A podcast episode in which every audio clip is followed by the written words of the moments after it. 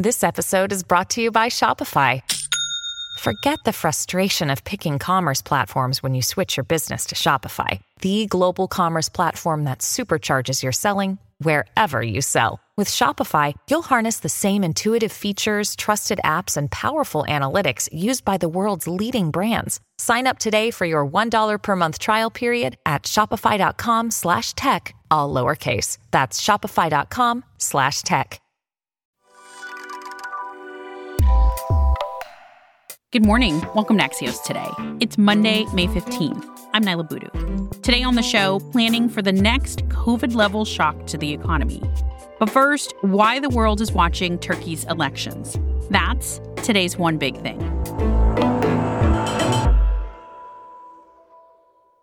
The Turkish presidential elections look to be headed to a runoff after Turkish President Recep Tayyip Erdoğan and opposition leader Kemal Kılıçdaroğlu didn't reach the majority of votes needed for yesterday's election. This is President Erdoğan's biggest challenge yet after two decades in power. And here with what this election means not just for an important NATO ally, but also global democracy, is Axios' Dave Lawler. Hi, Dave. Hi, Niala. Why are there such high stakes in this Turkish election? So Erdogan has been in power now for two decades. Over that time, he has brought Turkey arguably in a more authoritarian direction, particularly in the last, oh, five years or so, during which time there was a failed coup attempt against him. He really cracked down on any opposition inside the country, and he moved Turkey to a presidential system from a parliamentary system that put a lot more power in his hands. And so a lot of observers say that if the opposition can win this election, there might be a chance for a reset to get back to a parliamentary system, which is what the opposition has suggested, and to try to, you know, reassert these democratic principles as well as reestablish the better relations with Europe and the United States that existed previously. But the flip side is if Erdogan wins, this chance to unseat him that the opposition had this time, maybe it won't come again in five years because he will have such a strong hold over the power of the country. By some accounts, I saw there was a very high voter turnout. This was a free and fair election? Very, very high voter turnout. This was not necessarily a fair election because Erdogan has control of most of the media in the country. There are, are accusations he sort of uses the power and finances of the state in order to boost his own campaign. And so the opposition was not exactly working off of a level playing field.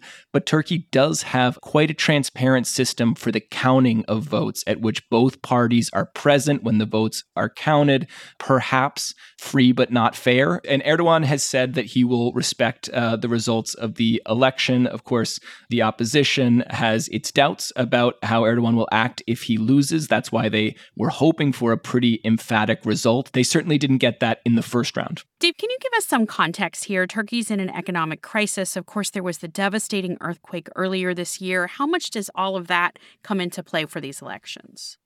Yeah, so Turkey has incredibly high inflation, one of the highest inflation rates in the world.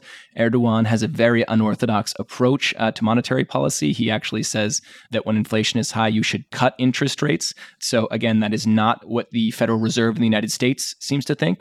Uh, his critics say that he's in part to blame for the high inflation in Turkey.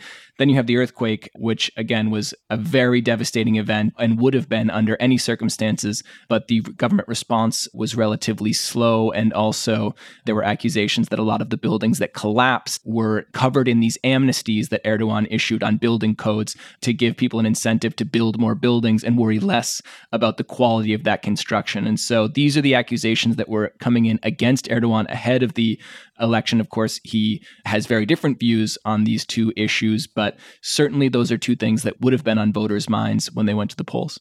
Dave, I mentioned Turkey is a key NATO ally. What could the results of this election mean for NATO, for the U S, as well as for Russia?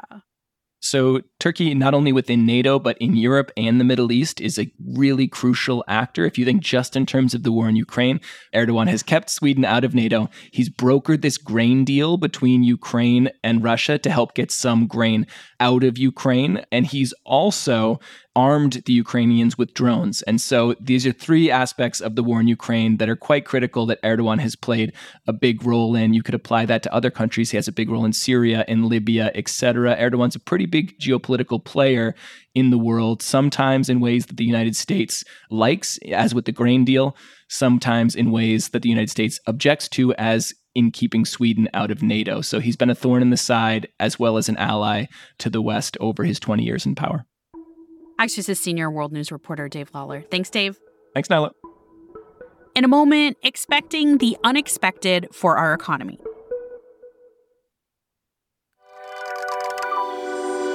Welcome back to Axios Today. I'm Niala Boodhoo. Uncertainty about the future of A I is creeping into almost all areas of life, from interpersonal relationships to politics and beyond. And as we look ahead to a world changed by that technology, Axios' Felix Salmon says we can learn a lot by looking back at a recent world-altering event, the covid nineteen pandemic. He's here to explain. Hi, Felix. Good morning, Niala. So, Felix, let's start with something you just wrote a book about, how COVID changed the world and specifically the economy. You call this the Phoenix economy. What does that mean? That means the, the world was spinning along at a very high velocity, and then one day it basically stopped. It came to a crashing halt. Supply chains broke. Everyone stopped moving. The economy fell off a cliff. We had unemployment through the roof, and we were being told that we could be entering a greater depression, worse than the Great Depression of the nineteen thirties, and we didn't. And the reason we didn't was because we rebuilt something new. We did not manage to recreate the old economy that we had in twenty nineteen, but we built something new, a whole bunch of phoenixes rising from the ashes that was the COVID recession and the COVID pandemic. One of the symptoms of trauma is memory loss. We don't remember how bad it was in those early months of twenty twenty. And because of that, we don't realize the degree to which there really was just a pile of ashes from which we needed to recover. One of the things that was most intriguing to me reading your new book is your sense that we need to be able to figure out how to anticipate the unexpected. So how do we do that? Because I feel like the definition of the unexpected usually precludes us from knowing about it. Absolutely. You you can't predict the unexpected.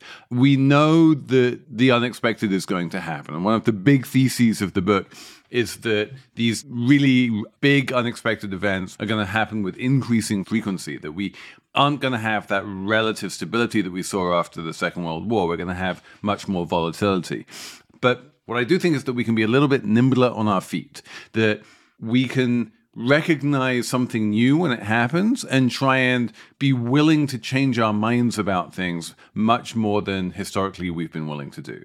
So how has that shaped what you're thinking now as everyone's having all these conversations about generative A I? So this is a really good example of people being very willing to change their mind about, like, oh my God, this could be an existential threat. This could transform productivity. It could have massive upsides. It could have massive downsides. We really don't know. And we need to be nimble and on our feet and be able to react to however it goes.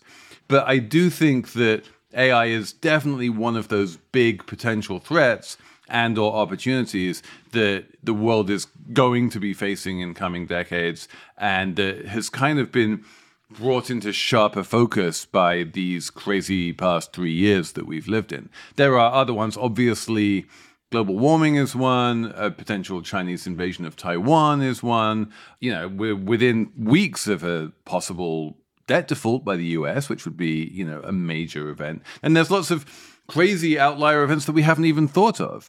What upsides are there when you look at our economy right now in this age of unpredictability? So one of the upsides is that there is just a huge amount of really positive risk-taking in the economy. We saw enormous amounts of new company formation, people starting companies, quitting their jobs, starting new companies, following their dreams. And you don't need many of those to be successful for the economy as a whole to really benefit. Right now, especially, we see the really big businesses doing massive layoffs, whether it's Google or Facebook or Amazon, and we see the small businesses driving these incredibly positive jobs reports numbers that we've been seeing. So there's a lot of positive risk-taking to go along with the negative risk-taking. There's negative risk-taking too.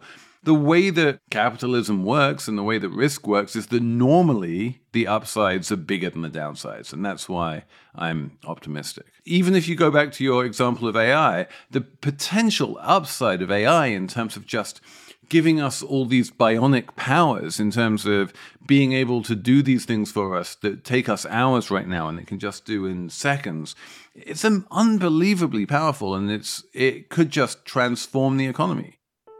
Felix Salmon is Axios' chief financial correspondent, and his new book is called The Phoenix Economy: Work, Life, and Money in the New Not Normal. Thanks, Felix. Thanks, Niala. That's it for us today. I'm Niala Boodhoo. Thanks for listening. Stay safe, and we'll see you back here tomorrow morning. Five years ago, when Tasha Adams was leaving her husband, the founder of Oath Keepers, Stuart Rhodes, she kept it a secret. The one person she told outside her family, the ex-wife of firebrand Alex Jones. This week on the Death, Sex, and Money podcast, hear these two women in conversation for the first time, and Tasha's plans for watching Stuart Rhodes' sentencing this month for his role in January sixth. That's on Death, Sex, and Money, wherever you get podcasts.